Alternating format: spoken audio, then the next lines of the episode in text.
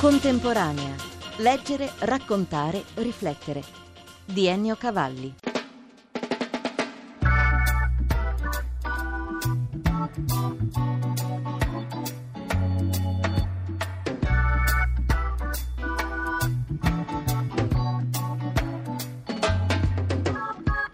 Carmine Donzelli, un catalogo che risponde a un forte impegno civile. Lo dimostrano anche le ultime uscite. Goffredo Fofi, Zone grigie, ad esempio, è un'analisi acuta e impietosa dei mali della sinistra italiana. Fofi individua tre tipologie di impegno politico, la cultura della destra, la cultura della zona grigia e la cultura, dice Fofi, di intime minoranze non consenzienti. Quindi poco spazio alla sinistra, o meglio, le insicurezze insicurezze in questa direzione, denunciate come un forte limite. Goffredo Fofi da sempre si è assunto il ruolo di essere l'anima critica, il brontolone, quello che ha sempre qualcosa da dire su tutti e su tutto. E forse per molto tempo noi tutti abbiamo sottovalutato la forza di questa sua capacità costante di essere la coscienza critica di un ragionamento. Questo libro è un libro impietoso nei confronti della sinistra attuale.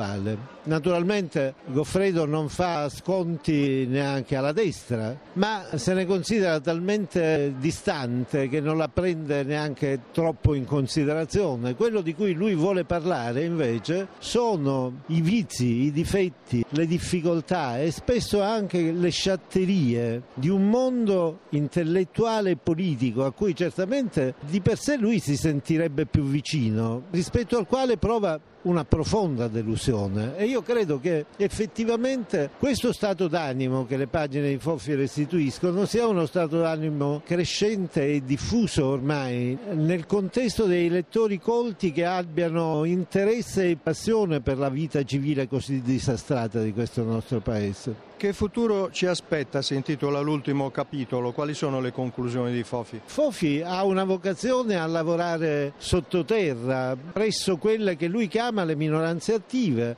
mettendo continuamente a disposizione la sua energia inesauribile, la sua forza ideale per eh, aggregare piccoli gruppi di 3-4 persone in un paesino della Basilicata piuttosto che nella bassa padovana e questo suo modo di lavorare, di costruire gruppetti, di incentivare piccole riviste, di avere un'attenzione spasmodica ai temi del sociale, finisce col diffondere un'idea concretamente alternativa. Siamo abituati da troppi anni e in troppi sensi a una sorta di forma di rassegnazione.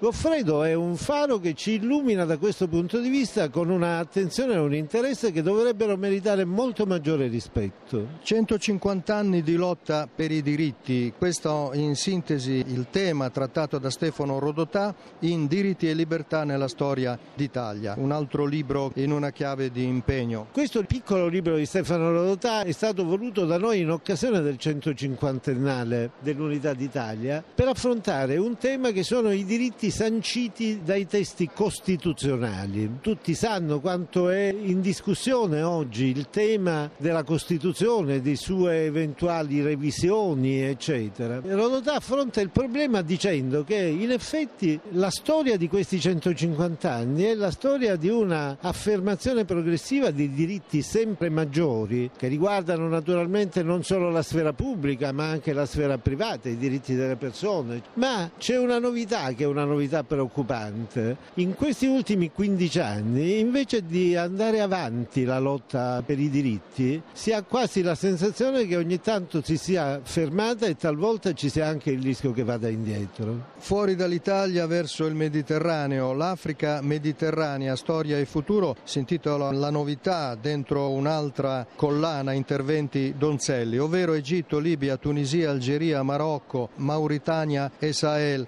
insomma il futuro di una parte del mondo in rivoluzione? Beh, questo è un libro che è nato proprio come bisogno di corrispondere a una necessità di conoscenze, perché noi tutti, credo, ci siamo risvegliati tra gennaio e febbraio accendendo le nostre televisioni sui telegiornali a scoprire un'Africa mediterranea che nessuno di noi aveva presente. Ciascuno di noi si crogiolava nell'idea che quello fosse un mondo più o meno fermo, se non proprio quiescente. E invece abbiamo improvvisamente scoperto, e anche con l'entusiasmo che questo ha comportato, almeno in un primo momento, che ci sono delle potenzialità di innovazione in questo pezzo di mondo che si affaccia alla storia e che pretende di contare. Noi abbiamo scoperto una cosa collettivamente, in primis, la nostra profonda ignoranza.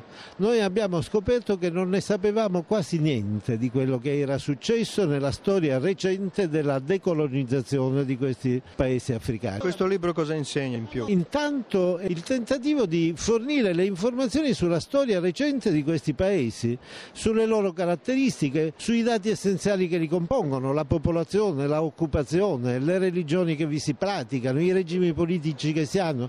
Diciamo che per poter essere civilmente accorti attorno alle cose che succedono in questo mondo, per prima cosa bisogna conoscere un pochino di che cosa si sta parlando e i libri sono uno strumento essenziale e insostituibile per fare questo. Da un po' Carmine Donzelli pubblica anche libri per ragazzi o fiabe per adulti con voglia di spaziare con la fantasia. Da ultimo Muso di Volpe di Anton Chekhov, un Chekhov inaspettato, non avrebbe scritto storie per bambini, eppure... Beh, la produzione dei racconti di Chekhov, come si sa, è sterminata e dentro ci sono sicuramente delle fiabe che possono essere adatte anche ai bambini e lette bene dai bambini, di un grande scrittore che naturalmente come tutti i grandi veri sarebbe troppo costrittivo voler chiudere nella categoria di scrittore per ragazzi, per bambini.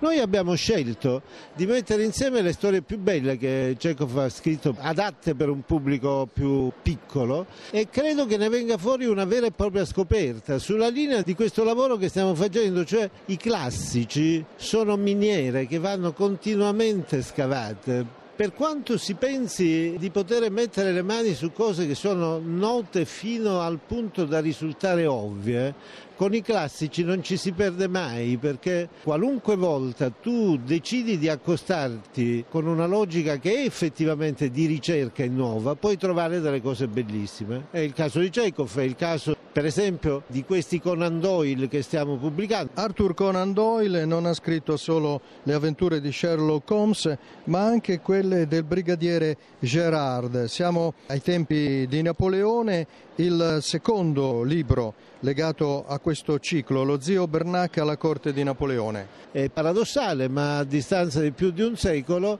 ci sono ancora delle gemme, dei gioielli assoluti come questi due volumi di Conan Doyle che non erano disponibili per eh, il lettore italiano e noi ne abbiamo fatto una traduzione accurata e un'edizione che io ritengo importante di qualcosa che non è un Conan Doyle minore. Lui stesso diceva che questi libri sulla Francia napoleonica vista dagli occhi ironici e spesso sarcastici di uno scrittore inglese di 70-80 anni dopo erano forse le sue cose migliori. C'è un modo per ripercorrere la storia degli ultimi due secoli d'Europa ed è la storia della Tour Eiffel. Così si intitola un saggio sempre pubblicato da Donzelli di Gilles Jones. Da lassù, dalla Tour Eiffel, cosa si vede di quanto è successo e di quello che significa non solo come simbolo? La Tour Eiffel è stata innanzitutto uno straordinario oggetto simbolico e prima ancora un oggetto tecnologico. Bisognava farla una torre di più di 300 metri e ci volevano le tecnologie del ferro. Bisognava illuminarla e ci voleva tutto il genio della illuminazione elettrica.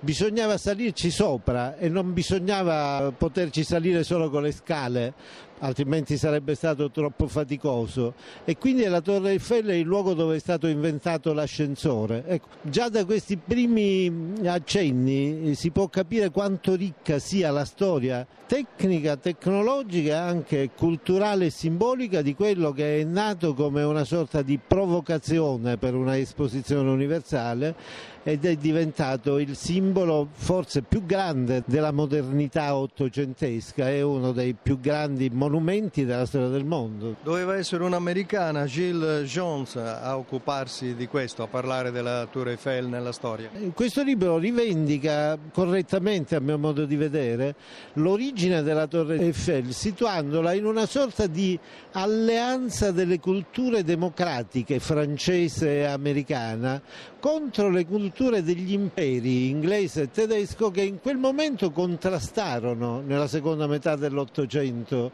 la nascita di questo monumento simbolico. E l'America, l'America di Buffalo Bill, l'America come nuova democrazia che si affacciava al mondo fu una grande sostenitrice della Tour Eiffel, quindi si spiega perché oggi una storica americana abbia trovato modo di fare una ricerca così bella. Quanti libri pubblica in un anno Carmine Donzelli? Un'ottantina. E di tutti ricorda così bene il tracciato dentro la passione nel presentarli per averli scelti? Ah, I libri li scegliamo noi davvero. Se io dovessi dire qual è la soglia che può dividere quella che di norma si chiama la piccola editoria dalla grande editoria, ecco, la soglia vera di questa cosa sta nel fatto che nella piccola editoria si può ancora sperare o pensare di leggere tutti i libri che si pubblicano per davvero, studiarseli e averli tutti in mente. Il passaggio alla grande editoria è quello nel quale fatalmente uno poi pubblica dei libri che non ha visto. E quando va in vacanza cosa legge? Per tutto l'anno si legge, spesso di notte, ritagliandosi il tempo quando lo si trova, sotto la pressione dei manoscritti che sono arrivati, dei libri che bisogna selezionare per la produzione editoriale, eccetera.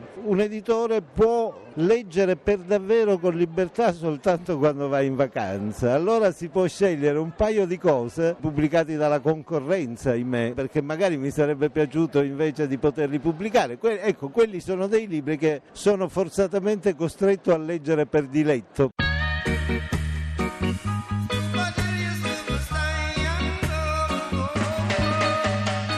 Grazie dell'ascolto da Ennio Cavalli. Per riascoltare questa e altre puntate www.contemporanea.rai.it.